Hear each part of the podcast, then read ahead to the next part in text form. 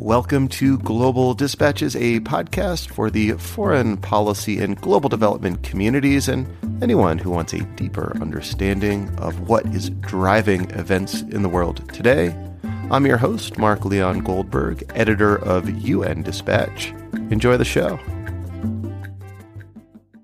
Sri Lanka is in the midst of an economic freefall.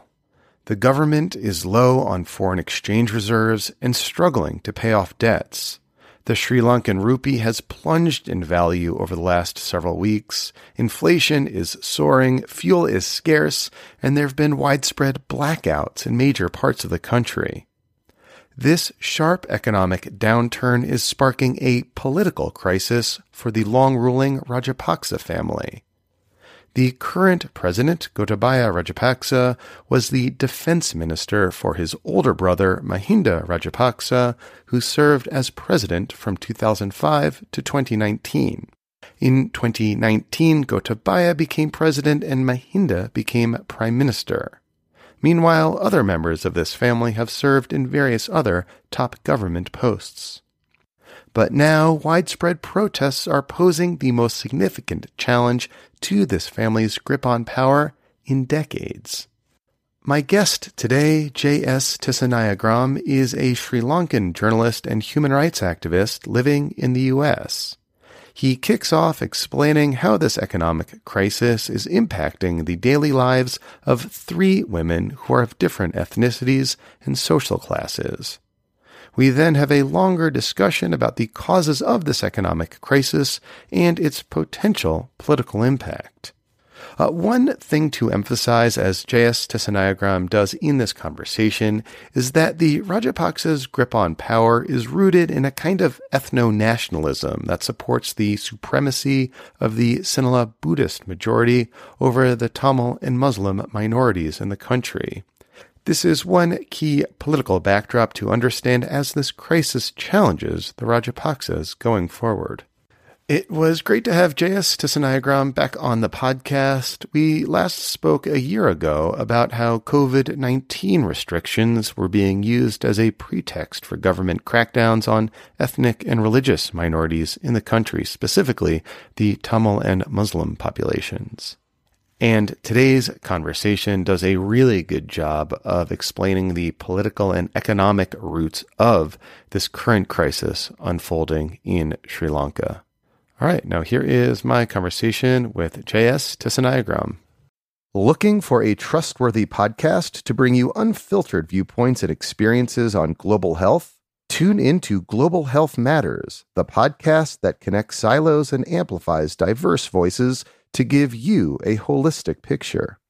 Each month, Dr. Garry Aslanyan from the World Health Organization hosts discussions with guests spanning former ministers of health, award winning journalists and authors, and frontline public health workers. Join listeners from across 180 countries for an exciting season 4 launching in June. Global Health Matters is available on Apple Podcasts, Spotify, and YouTube. Sri Lanka's problem today stems basically from a failure of accountability when wrong decisions are made. This has led to both an economic crisis as well as a political crisis. At the same time, the failure is systemic. The economic crisis is, is not affecting everyone equally. So I have a couple of examples. Uh, one example is Chandramati, who is a Tamil living in Kilinochchi in the northern part of Sri Lanka, as the mother of a boy who was forcibly disappeared by the Sri Lanka government. She's a teacher. Uh, like her southern counterparts, she and her family too are facing shortages of cooking gas, fuel, electricity, etc. However, she says because the government limiting food and fuel in the past during Sri Lanka's 26 year civil war she can bear these privations. Her main concern for the last 13 years has been searching for her son who disappeared. She says Tamil families protesting every day for the last five years for, for their disappeared loved ones have not had accountability or justice, despite different political parties and leaders being in government. Then uh, another example is Shirali, who is also a teacher living in the outskirts of Colombo, that is Sri Lanka's capital city. A Sinhalese mother, she has three children under the age of 10. The 13 hour power cuts in late March were especially hard on her because none of her children would sleep due to the heat. She could not teach uh, online because each part of Colombo had different power, power cut schedules. Now that the 13 hour power cuts have been done away with, things are easier. But she still finds it difficult to go to work because there are fuel shortages, and her husband and she had to take turns in being in line to obtain a canister of cooking gas that would last them for about three weeks. Finally, there is Iromi. Iromi is a vice president of a conglomerate. She is the mother of two and lives in the most affluent part of Colombo, Cinnamon Gardens, of, uh, known as Colombo 7. She's worried about her business. The value of the Sri Lankan currency plunging, uh, uh she wonders if she could even make modest profits this year. She hopes the government agreeing to the IMF uh, program, even at this stage, will stabilize the economy. Personally, she has not been affected as the others because Colombo 7 does not have daily power cuts. Her children can study online and she can work from, from home. Uh, and her maid ensures that there is cooking gas to cook food. So when we are speaking about econo- the economic crisis, it hasn't affected everyone equally or in the same way but it still it has affected everyone but as you said not equally i mean the the plunging value of the Sri Lankan rupee is sort of stunning to behold. It is the worst performing currency in the world today, including like the Russian ruble. It's it's really sort of shocking to see a currency be devalued so quickly. So the main economic problem, the, the crisis besetting Sri Lanka, has been has been two issues. One is the one has been budget deficits and the current current account deficit. When Sri Lanka's civil war ended in May 2009, there was hope in a substantive peace dividend. However, that didn't quite materialize, except, of course, uh, in the expansion of tourism. Sri Lanka, therefore, had to resort to international borrowing. It started borrowing from international capital markets, but soon turned to government to government loans, especially from China. Sri Lanka had to also borrow from India and Western countries. All this increased budget deficits. Sri Lanka tried to service these, these debts from, from income earned from tourism, foreign remittances, uh, supplemented, of course, by exports of tea, etc. Although there was always a current account deficit because the import of oil, food, medicine, and retail products exceeded the income from exports. Then a couple of things happened in 2019 and 2020. First, Gotabaya Rajapaksa became president and went on to implement two ill advised policies. The first was to slash taxes, including VAT, uh, or the value added tax, by almost half. So there was a substantial drop in revenue from that. Secondly, he implemented an abrupt switch from chemical fertilizer to organic fertilizer. This led to a huge fall in yields, affecting food security and, and a further fall of revenue. Can I stop you there? Because that yeah. seems like quirky. Why impose that restriction? No one knows uh, for sure, actually. But one of the reasons that they have been st- uh, that uh, that is stated at that time was that orga- that uh, was that chemical fertilizer was not good for was not good for the environment. It was not good for health, and that it was affecting people uh, people's uh, health and well-being and therefore he was hoping that uh, therefore he was shifting or his government was hoping to shift from chemical fertilizer to organic fertilizer but the problem here was this the uh, shift was immediate and abrupt and the soil uh, uh in sri lanka which, have, which was used uh, or the farmers who were used to cultivating uh, using chemical fertilizer couldn't make the abrupt change because the soil was, wasn't used to it. And it led to an immediate drop in yields, both for, say, uh, paddy, which is Sri Lanka's staple food, food, food supply, uh, as well as things like tea and so on and so forth, which is an important foreign exchange earner. So uh, the real reason for that, we do not know, except perhaps the, the reason of health and trying to mm. keep uh, foreign exchange from uh, or foreign exchange from going out. but it had a disastrous consequence on uh, uh, uh, uh on the people and on the economy. So you had the tax cuts combined with this desire or imposition of switching the kind of fertilizers are used in Sri Lanka, which led to a sharp reduction in the production of, of key exports like tea. Uh, combined, I suppose, then a year later with you know the the pandemic right that right. presumably had a huge impact on Sri Lanka's tourism industry uh, among others which you said was responsible for some of the revenue generated to pay off some of these foreign debts. Right. Yeah. So then the pandemic happened. Almost overnight it affected Sri Lanka's foreign earnings because foreign tourists stopped coming. Garment exports uh, uh, contracted because there were few foreign orders remittances by overseas workers dried up because workers had to return to Sri Lanka. Therefore, the real crisis arose because as international debt could not be paid off, uh, uh because uh, because of falling uh, foreign uh, foreign earning. While Sri Lanka wrestled with repaying foreign debt, it had to also import essentials like fuel, cooking gas, food, and pharmaceuticals. In desperation, Sri Lanka began to began dipping into its foreign exchange reserves. Problems of repaying debt, uh, peculiar to Sri Lanka, of course, was exacerbated by international crises faced, faced by other nations as well, such as uh, you know supply uh, chain shortcomings, and with the Russia-Ukraine war, international uh, rise in international oil prices. With shortages and domestic demand rising, prices soared, and the government started printing money which aggravated inflation. This devalued uh, the domestic currency, the rupee that is, and making it more difficult for Sri Lanka to meet its uh, debt obligations in US dollars. With limited fuel, long lines for fuel, for, for vehicle gas, cooking gas, uh, and, uh, and the worst thing was uh, 13 hour power cuts began, which in turn started the protests of the people against uh, what was going on. Here, where I want to pick up the story, you know, as we speak, there have been days or more of protests throughout Sri Lanka, including at the residence of the president of uh, Sri Lanka, Gotabaya Rajapaksa. Can you describe these these protests in more detail? Right. Well, what was surprising about the present crisis is that Sri Lankans took to the, took to the streets in protest. What was sporadic, say in early March, became more widespread as time went on.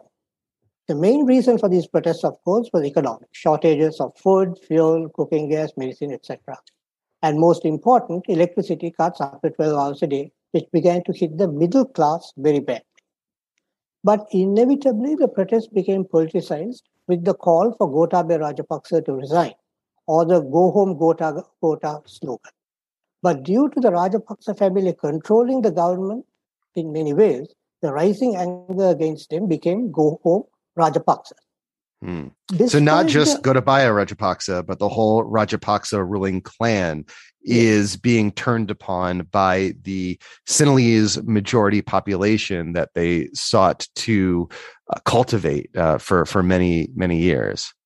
Yes, that is correct. Uh, it has been mostly uh, the uh, mostly Sinhalese, but there have been also Muslims and Tamils participating in these uh, protests. Mm. Although some of the although the Tamils uh, have had different slogans, it's not only uh, "Go Home Gota," they have had other slogans as well, which I can explain as we go along. Mm-hmm. Yeah. So, despite the protests at the Galle Promenade, which is in downtown Colombo, and that has featured prominently in the news, I believe that by itself, it is not powerful enough to make either President Gotabaya Rajapaksa or the Rajapaksa clan give up power. Those protests do not have a political program other than for the president and his relatives to leave government. The protests have become popular because it is largely fueled by the middle class, which thinks that it is part of a political revolution, amplified through social media. The protest in Face Promenade, therefore, is to my mind, a group of people under an authoritarian regime making the best use of an opportunity to hurl abuse at the president, his family, and the government.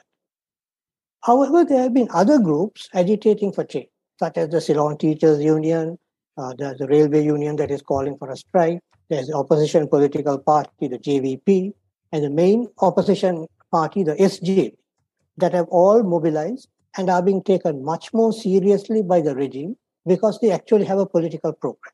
What has been the response thus far uh, of the Rajapaksas to this protest movement? Its response is not to go away or to resign, or Gotabaya Rajapaksa to remain uh, to, to resign and go away, uh, unless, of course, he faces much more uh, much more political opposition. Under the circumstances, uh, the idea that President Gotabaya Rajapaksa is going to resign and go home is misled. And why is that? Because if he relinquishes power, he cannot live in Sri Lanka as his singular enemies will want to punish him and could use the Sri Lankan courts to mete out punishment. And it is well known that he is terrified of the courts of law, let alone imprisonment. If Gotabaya Rajapaksa resigns and moves overseas to, say, the US, there will be, where he has property and family, the Tamil diaspora and, and human rights defenders who have filed cases against him for genocide, war crimes, and crimes against humanity will be waiting to resume proceed, proceedings which is also which is also something that terrifies. Unless, of course, he is given immunity, which is never a 100% guarantee. Therefore, resigning is the last thing on his mind. So now that Sri Lanka has engaged in a program with the International Monetary Fund to restructure the repayment of its debt, Gotabaya Rajapaksa realizes Sri Lanka in the next few months or years is going to face painful austerity. Therefore, to spread the responsibility of the pain with as many parties as possible might be the best best fight. Therefore, he is happy to have a multi-party government. At the head of the government, he will want to project himself, a Sinhala Buddhist, as a strong leader. He would want to project himself as the man who ensures political stability in a world where, uh, where there is uh, inevitable unrest because of austerity and shortage. Meanwhile, he will also transmit the message that as a former soldier and defense secretary, that he has the confidence of the military to ensure there is no coup. So he will want to project himself as a strong leader in whom the international community can retain confidence. Such a leader will be palatable to Washington, which likes stability and will also hope to use the IMF debt restructuring program and other economic ties to wean Colombo out of China's economic grip. And also, the US would like to use Gotabaya to strengthen military relations, such as, uh, you know, uh, resume negotiations on the status of forces or SOFA agreement, which has been in limbo. So my my my feeling is that he's not resigning any soon. he'll try to kind of weather this this storm in the ways that you describe. So earlier in our conversation, you cited lack of accountability as one of the reasons that Sri Lanka's economy is in the mess that it's in today.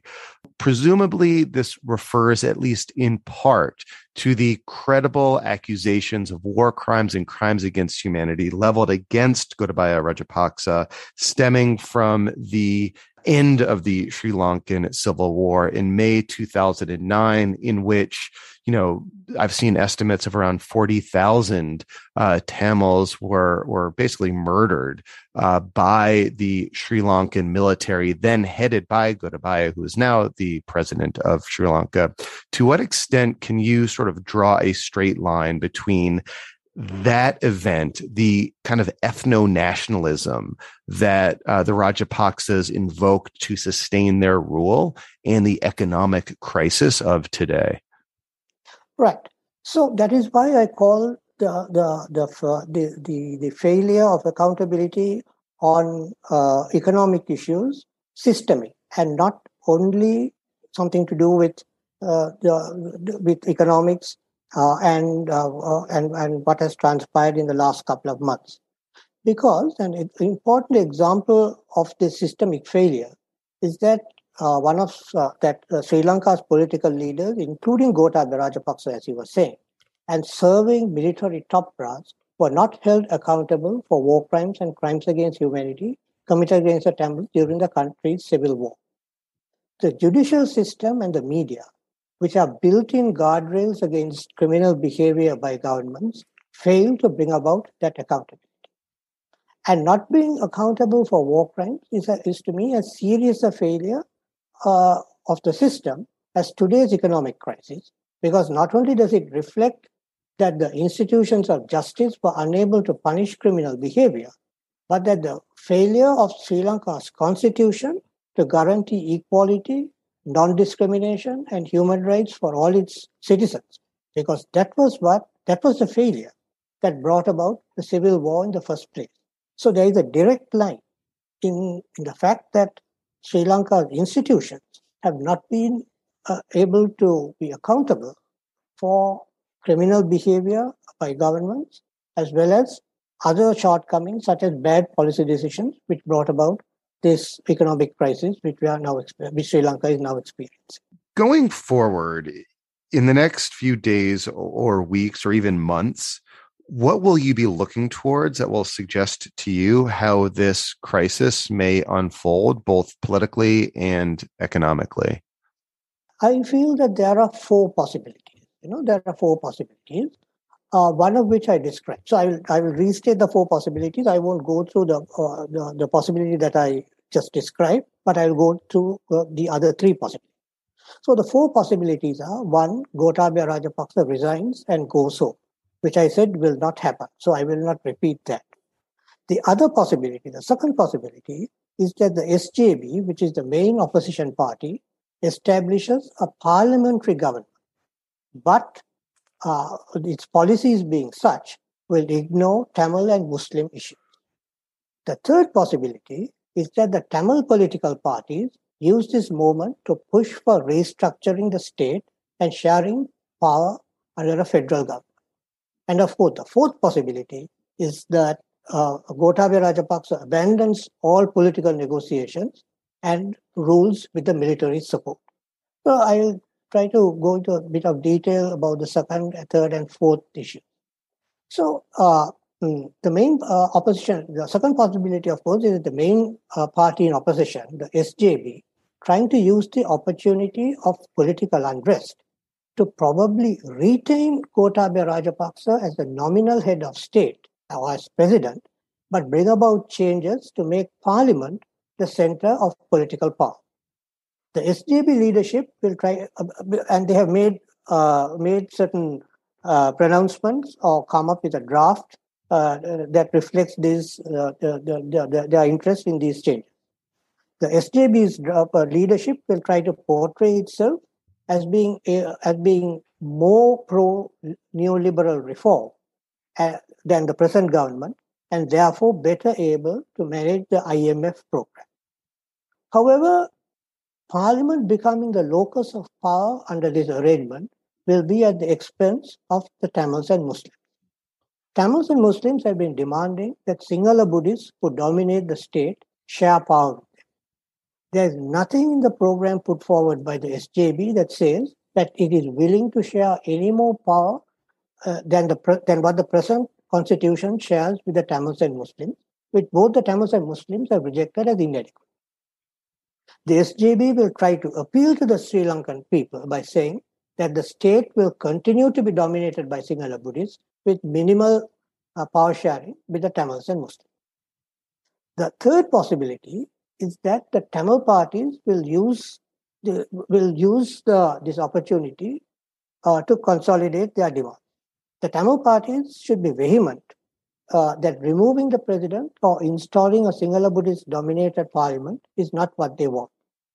The Tamils and Muslims have been fighting for structural change, ensure uh, uh not replacing one Buddhist leader with another. But the structural change would mean ensuring two things. One, that in any new setup, accountability includes accountability for past human rights violations, such as crimes against humanity committed during the war, which we spoke about a moment ago, and not only corruption for abuse uh, of power and corruption uh, as the present uh, leader is being charged for under the economic uh, crisis. The second is that the uh, Tamil support in or outside parliament to the government should be predicated on a ser- on serious negotiations for at least a federal system of government.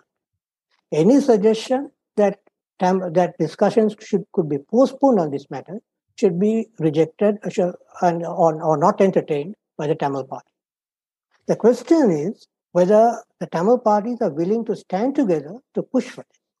And if not, whether the numerous interest groups such as families of the disappeared, the diaspora, the Tamil diaspora that is, groups fighting for the release of political prisoners and for demilitarization and so on and so forth, could force the Tamil parties to stand together and make united demands. And of course, the final dip, Gotabaya Rajapaksa abandoning political negotiations altogether and ruling with the military and its family's support, uh, which is a pity uh, as it will uh, bring about further repression. So, you know, two of the uh, scenarios you just described are seemingly opposing to each other. There's one in which a more pluralistic and inclusive structural change come about comes about that um, that admits or gives Tamils and Muslims more political power structurally. The other is a devolution of power to the parliament, which is controlled by a Sinhalese nationalist party. Uh, you know, of those two scenarios of structural change, do you find anyone more likely? Well, I personally find the second one, that is the SJB uh, pushing for a, a parliamentary uh, form of government. If they can uh, force Gotabaya Rajapaksa to resign, uh, a more a, a greater possibility. But it will all depend on how the Tamil parties uh, react to that. I mean, if they stand firm and say, okay, we are not going to accept this, you know, any sort of parliament, any sort of change to, a parliamentary form of government, because it will only continue Sinhala Buddhist domination, and we can only uh, support you if you are willing to negotiate on the two issues of greater accountability and greater power sharing. That is basically to restructure uh, the present unitary constitution into a into a, uh, a federal a federal constitution, and our support will depend solely on that. If they can push that, I think they will be able to make uh, uh quite a bit of it. So while I feel the the uh, parliamentary government uh, coming about is, is, a, is a greater possibility if Gotabaya Rajapaksa resigns, it doesn't necessarily mean that the, the, the Tamil and Muslim party should throw up everything and say, okay, we have no other alternative but to but to uh, to support these guys. They can definitely they definitely have the space, and I think they have the power to negotiate a better deal. Uh, and and perhaps lastly, I mean, if these protests continue and if they grow in in size, um, what impact or, or, do you think that might lead to one of the scenarios that you described of either Rajapaksa, you know, doubling down with military repression or being forced to resign? Well, I think if the uh, uh, if the if the protests not only at the Face Promenade but other political groups such as the political parties and other interest groups like trade unions really come out and say that they have that they will not accept any compromise and Gotabaya Rajapaksa has to go, there is a possibility of him resigning. But I don't think he's going he will go without a fight because he he will feel that that is uh, that will be counterproductive because he will face the courts of law either in, with Sri Lanka or possibly in a foreign country. On the other hand, he might think okay, I have no other option but to use the military and become a dictator.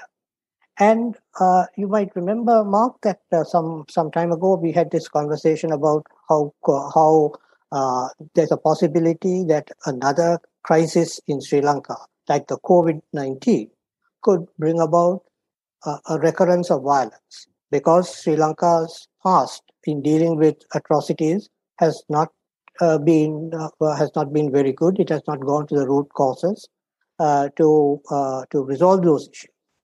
And in uh, and if uh, Gotabaya Rajapaksa feels that he has to uh, sort of govern with with an iron hand and by using the military, he could very well use issues like you know there is a very important um, commemorative event coming up on the 18th of March, where Tamils commemorate the dead, which traditionally Sri Lankan governments have tried to uh, repress because they feel it's an outpouring of grief which has certain political uh, significance and which has uh, which, which defies the government and is a, a statement of dissent. So, so the, so the Sri Lanka government under Gotabaya could very well use that to again, you know, resume repression and basically say that the liberation tigers of Tamil and the former rebels are regrouping and it has repressed such a such a possibility. Uh, I mean, it's all, I mean, all manufacture that sort of uh, uh, mm-hmm. content and use that to start repression and then spread the repression to other parts of Sri Lanka uh, by uh, and use the military to control uh, to control the country and become a full time full dictatorship. And you said the 18th of March, but I think you meant the 18th of uh, 18th May, of right? May. I'm sorry. Yes, 18th of May. Okay. Uh, well, Tissa, thank you so much. This is very helpful and timely. Thank you very much, Mark. Thanks for having me. Very nice speaking to you. All right. Thank you all for listening. Thank you to J.S. Tissainayagam for speaking with me. And I hope you appreciate this conversation. I know I did, and I suspect it will give you the context you need to understand events in Sri Lanka as they unfold. All right, we'll see you next time. Bye.